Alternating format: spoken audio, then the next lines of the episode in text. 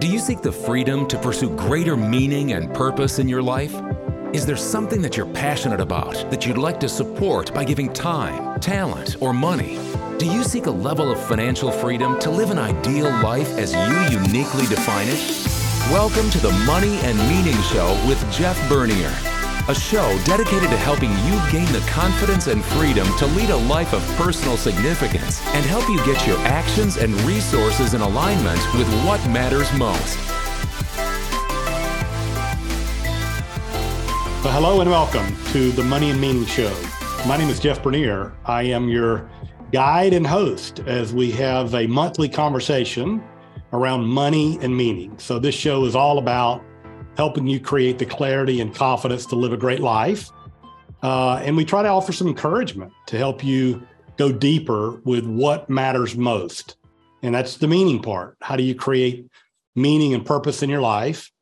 And the money part is all about how do we create the margin? How do we create the, the wealth management strategies to create the freedom, the financial freedom to go pursue your vision of a meaningful life. And I get to do a lot of different things in this show because it's just an opportunity for me to share some information. And uh, one of the things that I like to do is bring on some really uh, helpful uh, guests. And, uh, you know, some of these shows are, you know, about meaning and purpose and pursuing your passion. Some of these shows are technical wealth management around investment strategy and tax planning and estate planning and all the things that we do in a wealth management context to help you create this clarity uh, and, and the freedom, the financial freedom to go do what you'd like to do.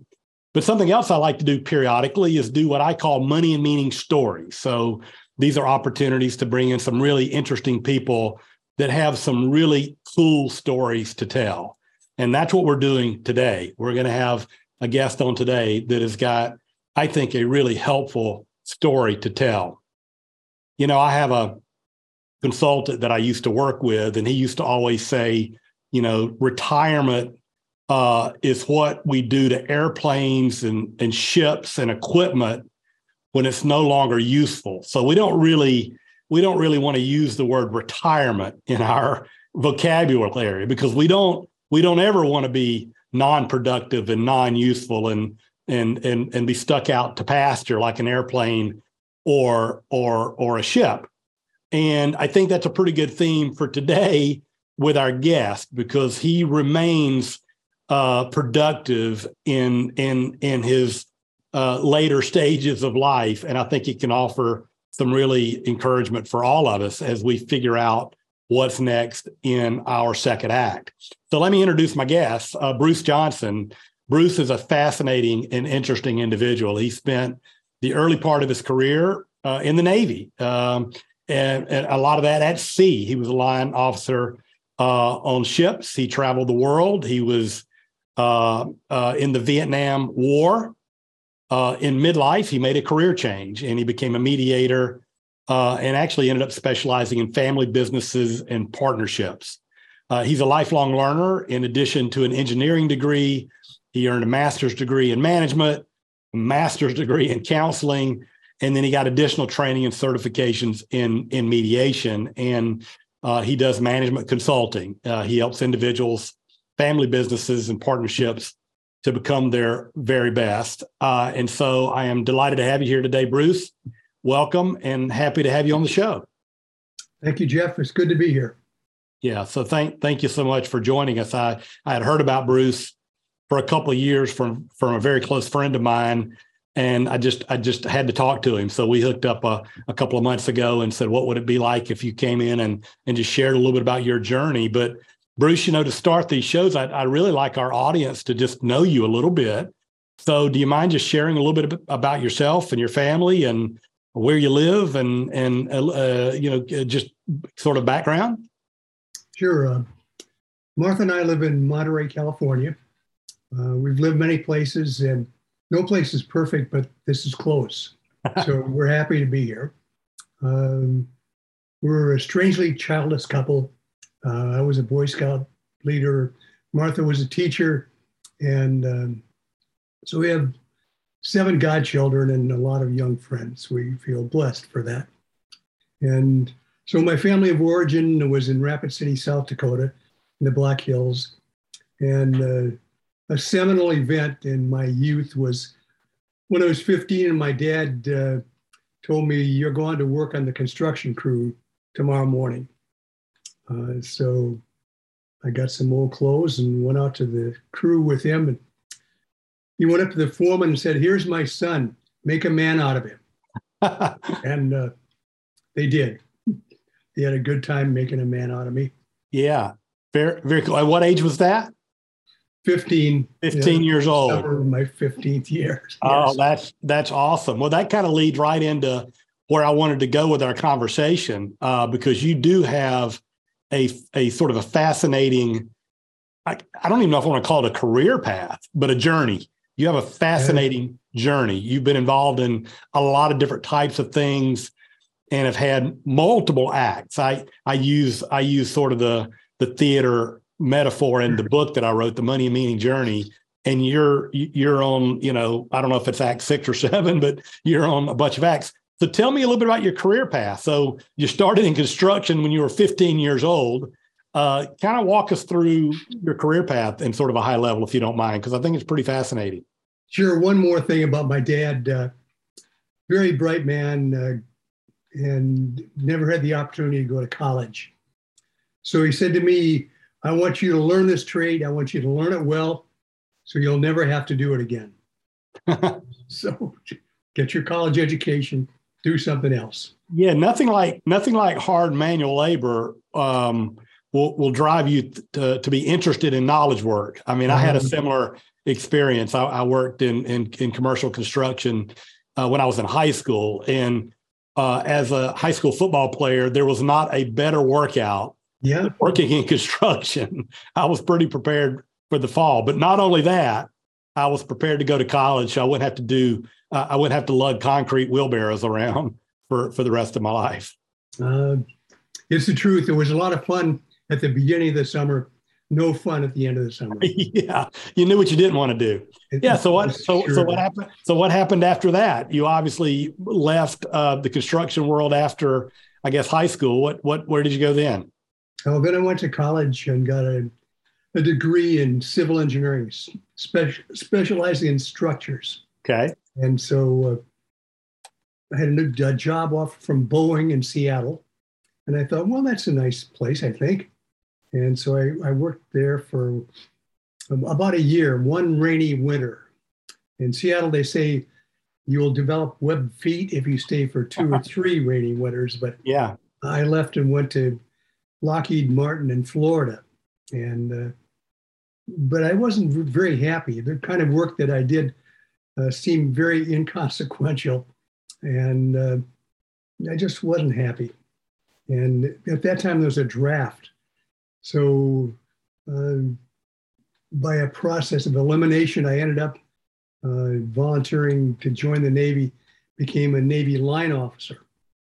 And so I served in five different ships at sea and learned a lot about uh, dealing with human beings, with uh, leadership and, and coaching, um, being a good example, just trying to get the best out of everybody else and me at the top of the list. And so I learned a lot there. And after 20 years in the Navy, last five years with the staff at the Naval Postgraduate School in Monterey. Okay. Uh, so I retired from the Navy and I told my wife, I'm going to take a few months off and let the dust settle and figure out what it is I'm supposed to be doing down here on planet Earth. And she rolled her eyes because she knew she'd be going back to teach in the fall. And what, what am I going to be doing? Right. Uh, so I had a very nice summer. And my neighbor, who was a treasurer of a mutual fund, and I used to ride bikes. Um, when the markets closed, we'd ride. One day he said, I know what you should do. And I said, What's that? He said, We need people to resolve disputes in business. Hmm. We either take them to our attorneys and have a bloodbath, or we don't, and they never end. And you could do it. And I thought, yeah, I could do that. And uh, so I got trained and certified as a mediator, but I hadn't mastered one part of the equation, and that was you need to be able to do marketing and sales. Yeah. Get business. Right. Uh, in the Navy, you never tell anybody how good you are or what you can do. They tell you how good. I got you. How good you are now. Yeah. What you can do and what you can't Yeah. do. Yeah. So um, I thought, hmm. So I, I started taking people to lunch. I knew how to do that. Yeah. So my client base turned out to be family owned businesses Right. partnerships. Okay. And uh, so that for me was a nice mixture because there's some structure in it. Right. And at the same time, uh, there's a lot of messiness inside the structure. Yeah. And and, and you and I guess you could use I mean the military uh at at some level is like graduate school because you're learning human development and leadership and training and systems and processes and different personalities. So I guess you probably used a lot of the skills that you learned in the Navy that might have carried over to your to working with family businesses that can all oftentimes be in conflict, I'm sure. Um, you can be assured of that. Yeah. Yeah. Um, so I then thought after I did mediation work with family businesses and partnerships that this is really hard work for everybody, myself included. Yeah. What can we do upstream to try to make things better so we don't get down to this nasty place and Yeah. have to figure things out. Um, so I got a master's degree in counseling then. Okay. I, I thought that would help me to understand better what's going on inside of people's minds and started doing succession planning. Yeah. So in, in a family business and in a partnership, uh, people generally don't like to talk about succession until it's too late. Right. Ideally, if you want to do a succession plan for anything with any complications, it takes five years to get the right people in the job. Yeah. So um, I did that. And with partnerships, I would do pre partnership work, all the things that partners should know before Right. they become partners. Right. And then kind of midterm work, excuse me, allergy season in California. Yeah. Uh, midterm work where they have something like this seven year itch. Uh, they're, they're not happy anymore. Right. They're, they're making money, they've got a, a good business, Yeah. you're not happy because I'm the guy that's doing the marketing and I'm, the, I'm in the golf course Yeah. and you're doing all the work. Right. So we've got to get that straightened out. Yeah. So I come in and try to help them to Gotcha. reorient. Yeah. And then at the end, I'll have uh, sometimes law firms uh, where we sit down to figure out what's a what's a good solution, then turn it over to one attorney to resolve it. Okay. Yeah. Now, is that the kind of work you do now? Or are you doing, is, or That's what I do now. Are you, okay. So that's what you've been doing for the last 20 years or so, maybe longer. more than that, yes. Yeah. Uh, Yeah. so my three months in retirement, Jeff, were a real eye opener. How Uh, so? Yeah. Well, you, well- well, how old were you then? I mean, you were just maybe in your 40s. Very old, 45. Yeah. Yeah.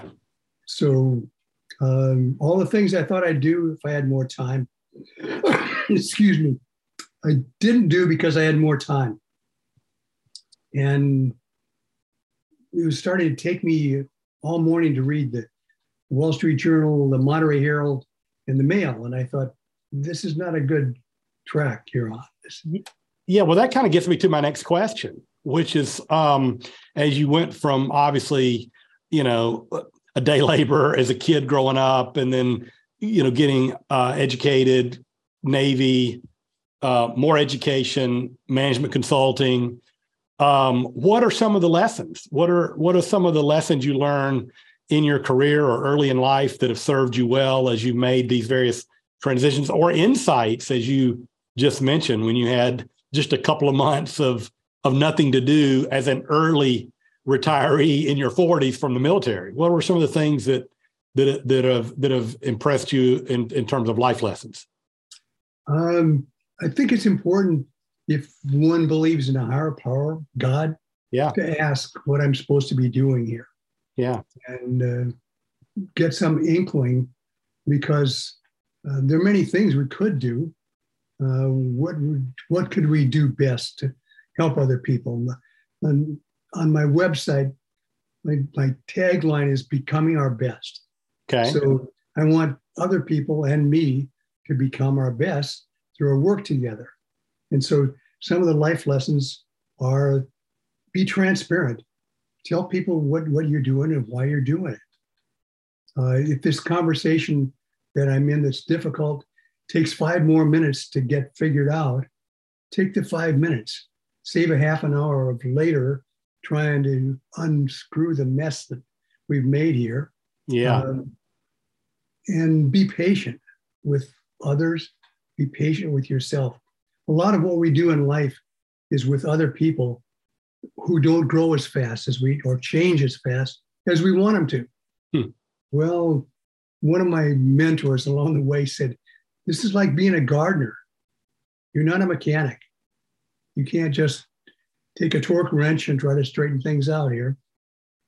You have to you have to plant the seed and water the seed and, and do all the things that yeah, a gardener fertilize does. it. Yeah, yeah, yeah. Nurture it and and it'll grow on its own on its own time. Yes. Yeah. Yes. Yeah. Okay. So uh, faith in something bigger than yourself, uh, divine intervention, God, wherever you get inspiration. I mean, I think you and I share a similar faith background, so yes. we believe in a, in a God that loves us and has a plan for us, and we just kind of got to listen and try to get some discernment on what that is. Um, you, you, know, being patient with people, um, being transparent. It sounds like you know um, in your counseling work. Um, you know, not avoiding conflict either. I mean, you you know, when there is conflict, some of us avoid it. And it sounds like, um, you know, the things that you've done in your work is you've addressed them. You didn't ignore them. Um, I have to remind myself of, about that a lot, Jeff. Um, one thing we didn't mention earlier is listening. Uh, my joke is I spent the first half of my life talking. I want to spend the second half listening because listening, I learn things. Yeah. We learn things. And then we also find out what's going on with someone. Yeah. Make eye contact, listen. Yeah. Be, be, pre- be present. Yeah. And that and and for me personally, that takes a lot of intentionality because it's easy to get distracted with our agenda and the things that we've got going on. And it requires a sacrifice. Uh, and and what's interesting about it is once you make the sacrifice, it's very rewarding. Yeah. When I say sacrifice, you're sacrificing your agenda. Um, but it but it can be very it can be very rewarding. Um, and again, I, I'm, I'm a work in progress on this. Uh, big time. So, you know, I, I noticed from your website, there's some other things that you're involved in. And it looked like you've done a lot of work internationally. And so your your website, which we'll reference later, says since 1992, you've worked to present, uh, prevent, manage, and resolve conflict in other countries using collaborative problem solving, facilitation, and you know a, a mediation process. So tell us, and and you have a long history of things that you've done around the globe. Can you share a little bit about some of that and and what and that what that what the type of work that's referring to? Yes, it uh, it's probably one of the most interesting parts of my life uh, because we're not just dealing with other human beings, we're dealing with other cultures and expectations. One of the first things they told us in Russia is don't sit on a table. We eat from tables in Russia. We don't sit on tables and talk like we do in the, in the US.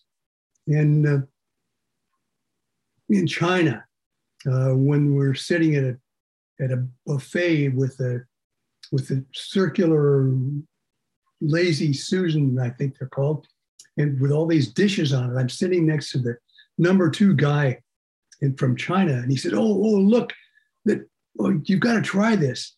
Oh, and so it comes up in front of me, and it's a piece of intestine in a clear white liquid of some kind. Of, yeah. I thought, well, okay, I'll try it. and I did. And so it makes us be a little more flexible and, it, and it also, also attentive, what you mentioned earlier. Yeah. Um, we, we have to learn from other people.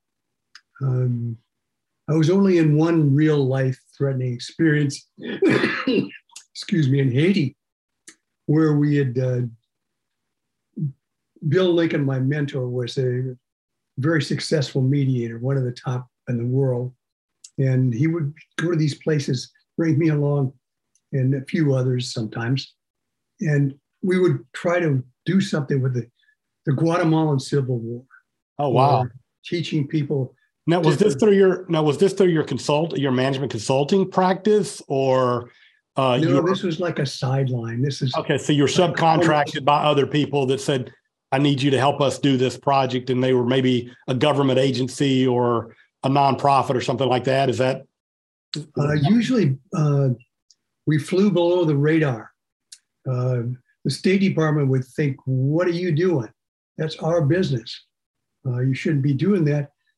And Bill thought if we get involved with the government too much, we'll just do the same things the government does. I see. We, we worked with the Guatemalan Civil War and we worked with them for two years um, between the comandantes and the army and the government.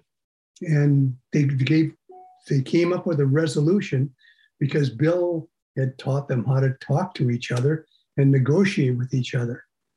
And so it was things like that, or in Haiti, where uh, the three black colonels, wonderful guys, sitting across the table, said, What are you doing here? Are you spies? Do you work for the CIA? In, in Haiti, if you do the wrong things, you get what's called a Haitian necklace, oh. which is a tire with gasoline in it. Oh, no. Lit. Yeah. And uh, so we, we went through this interrogation, and, and Bill has a heart condition, my friend. And he sits up and says, Excuse me, I need to say something. And the colonels looked at him like, and he said, You know, I wouldn't want to play poker with any of you gentlemen. and there's this heavy silence. Yeah. Finally, yes. one of them starts to laugh. Ah, oh, Mr. Lincoln, you're a joker. Yeah. So this is so this is work that you had a, a colleague that was involved in this type of work, and you assisted him. He's the master. I was the uh, the, the apprentice. Yeah. yeah. So you traveled around the world with him doing this type of work uh, yes. Around the globe is is uh, interesting. Uh, yeah, that's that's really that is really fascinating. And so the work you're involved in now, I know we were gonna uh, we were gonna we were gonna have a conversation a few days ago, and you said you had a full calendar. So, uh, and I think that you're you know I think you, you, look to be at least sixty. yeah, um, for sure. yeah. So I think. Uh, so do you mind telling us how young you are? I tell people I'm a young 85. Okay, 85. Okay, so you're just getting you're just getting warmed up good here. So uh, I think so. In yeah, it's just a, some I, things I don't do as well as I did when I was 25. Well, most I'm, things I do a lot better than I did when I was 25. Yeah, I think that's true with, with most of us. And so the work you're involved in now, how much are you um, how much are you serving others now? I guess that's maybe all the time, but how much how much are you serving now in some capacity?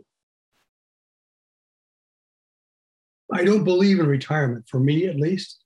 And I've watched other people die the first year after they retire because they've lost meaning in their lives and they, they didn't prepare for it.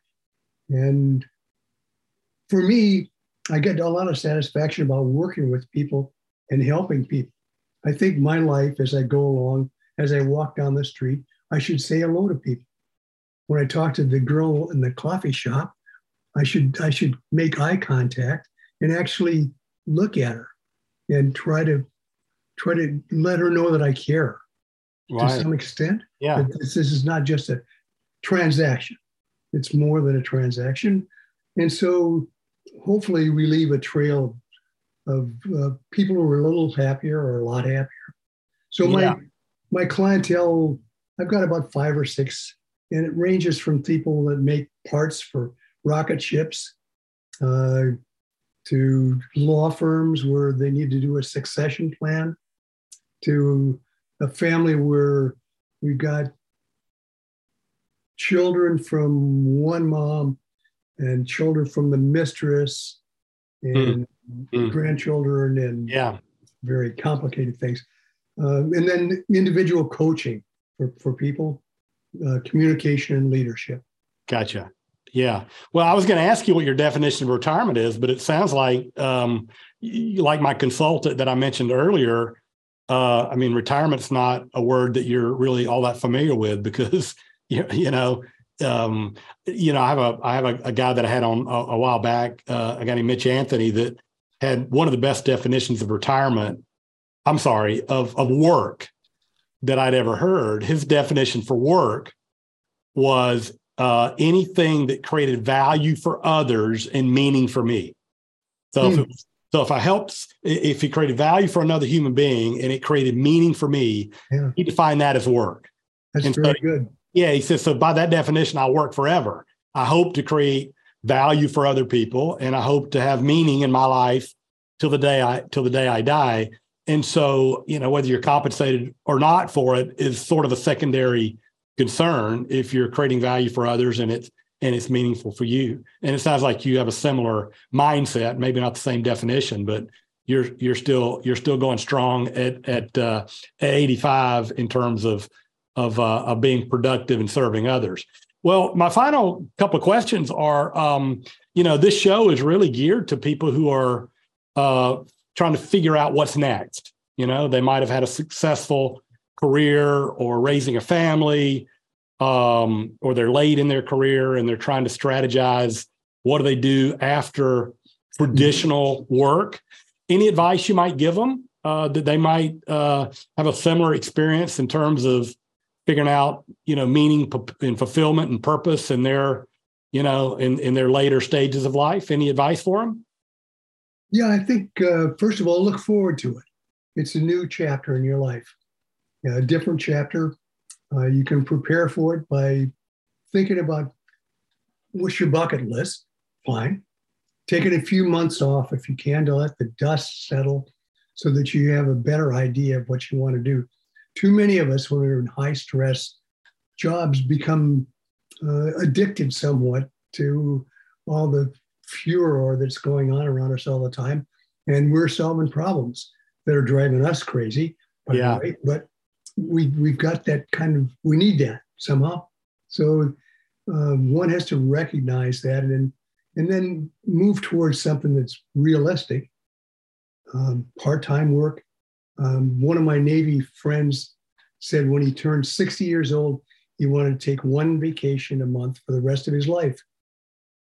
Could be two days, could be two weeks, uh, whatever it is, but it's on the calendar every month. So this month on my calendar is to go see the desert bloom. Hmm. There's a period of a few weeks when the if, if there's a rainy season, the desert blooms with flowers everywhere, and then the little flowers die within a month or so, and um, back to desert. So that's for this month, and so each month I try to have something like that on the agenda on the calendar. Yeah. Keep- Yeah. keep me from getting stale. Right. I, tr- I read a lot um, and try to keep up with what's going on at the times. I'm uh, one of, and one of the reasons I'm not retired is that I'm forced to learn how to do Zoom to some extent. right. You have to learn new things. Teams, Yeah. yeah. Yeah.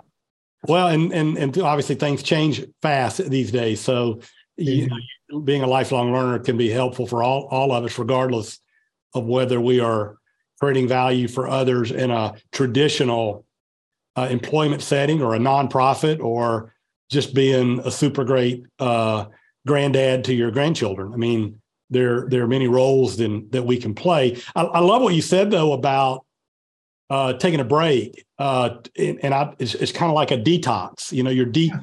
you're, you're detoxing from the Yeah. stimulus of you know meetings and you know instant messaging and uh, creating something a deadline, which is all very rewarding. Accomplishing your to do list every day, but as you make the transition to what's next, I think having that period of time where you just let your brain sort of reset. You know, it's almost like you got to turn the computer off yeah. um, and reboot it yeah. later, but let it rest for a little while well said. to get yeah. to get the cobwebs out before you start, uh, you know, strategizing. You know, I talk all the time about sort of going to the woods metaphorically. You know, and and that's a great time where you can obviously pray and listen and and get some insight from from uh, you know from our creator and and obviously mentors and friends and, and those kinds of things as well can be insightful. Uh, well, this has been very helpful. Any anything else you might like to share with the audience in terms of encouragement or advice or um, uh, anything anything else you might like to add? Well, one of the reasons my wife thinks I'm different is because I'm I'm the person that's always the last to make contact with somebody. Know, they'll they'll disappear off the off. They just don't for for many reasons. They're out of communication for five years. Don't know where they are. Well, we can still pray for them, and I can still send them a Christmas card or an email or something just to keep in contact. I think it's important to keep those friendships and acquaintances alive as best we can for their sake and for our sake. Yeah, I, yeah, and that, and again, that's the kind of thing for for some of us. It requires a lot of intentionality. Um, yeah. You know, I, I I know a guy who told me you should write three thank you notes a day. Now, now I don't, uh, but it sure is aspirational. Yeah. Uh, because it's really when you get a handwritten thank you note. I mean, yeah. or a handwritten note. It doesn't be a thank you note, just a handwritten note. Was thinking about you. So grateful for our relationship. Whatever. It just feeds you. I mean, it it it creates. Um, you know, it creates some some uh, some energy and positive.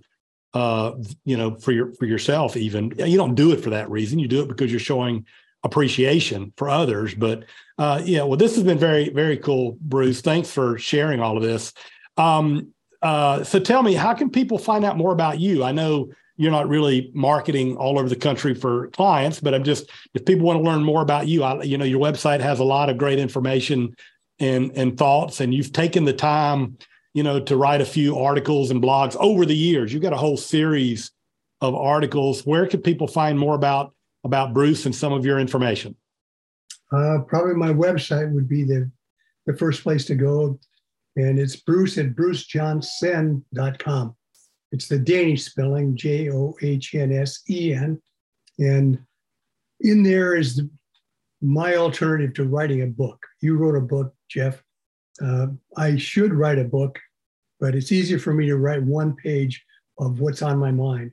So it's becoming our best and they're they're at 50 or 60 yeah one pages on on things that are useful. Yeah. Well i think those i think that type of content is really useful because most of us don't really have the time to sit down and read books anymore like we used to but we can read an article. We've got 15 minutes to read an article that that can be impactful. So i think that's incredibly valuable. Well this is awesome bruce. Um, you know our mutual friend told me uh, that you had a great story, and you, in fact, do. And I think it's very encouraging to those of us who are moving in to Act Two to to say, look, there are multiple right answers. You know, there's more than there may be more than one right answer, yes. and to experiment and don't be afraid to change course uh, and to be a lifelong learner. And uh, you you've shared some great wisdom on all of those things. So thank you. Thank you so much for that. Uh, and those of you that uh, checked in today, thank you for being with us today. I hope you found the conversation with Bruce as valuable that I did. If you'd like to uh, check out more shows, you can check out the Money and Meaning show on iTunes and all the normal streaming services. Please give us a review. It's helpful to to, to build an audience. If if you check out the show and give us a review, let us know what you think. If you'd like to reach out to me, I can be reached at money and meaning at tandemgrowth.com. And so until next time, find what makes your heart come alive uh, and put the plans in place to go pursue it. Thanks and have a great day. Thank you for listening to the Money and Meaning Show with Jeff Bernier, a show dedicated to help you gain the confidence and freedom to lead a life of personal significance and help you get your actions and resources in alignment with what matters most. We would love to hear from you. If you have any questions for Jeff or comments on the show, feel free to reach out to us at moneyandmeaning at tandemgrowth.com or you can find us on the web at www.tandemgrowth.com. Jeff Bernier is the President and Chief Investment Officer at Tandem Growth Financial Advisors, LLC, an SEC registered investment advisor. This show is a production of Tandem Growth Financial Advisors, LLC. All information discussed is general in nature, is provided for informational purposes only, and should not be construed as specific financial, legal, or tax advice. Listeners should consult an attorney or tax professional regarding their specific legal or tax situation. Listeners should not rely on the content of this podcast as the basis for any investment decisions. A professional advisor should be consulted and or independent due diligence should be conducted before implementing anything discussed in this show. While information presented is believed to be factual and up to date, Tandem Growth Financial Advisors LLC does not guarantee its accuracy and it should not be regarded as a complete analysis of the subjects discussed. Tandem Growth Financial Advisors LLC does not make any representations or warranties as to the accuracy, timeliness, suitability, completeness, or relevance of any information prepared by any unaffiliated third party, such as guests on the podcast, and takes no responsibility for the same.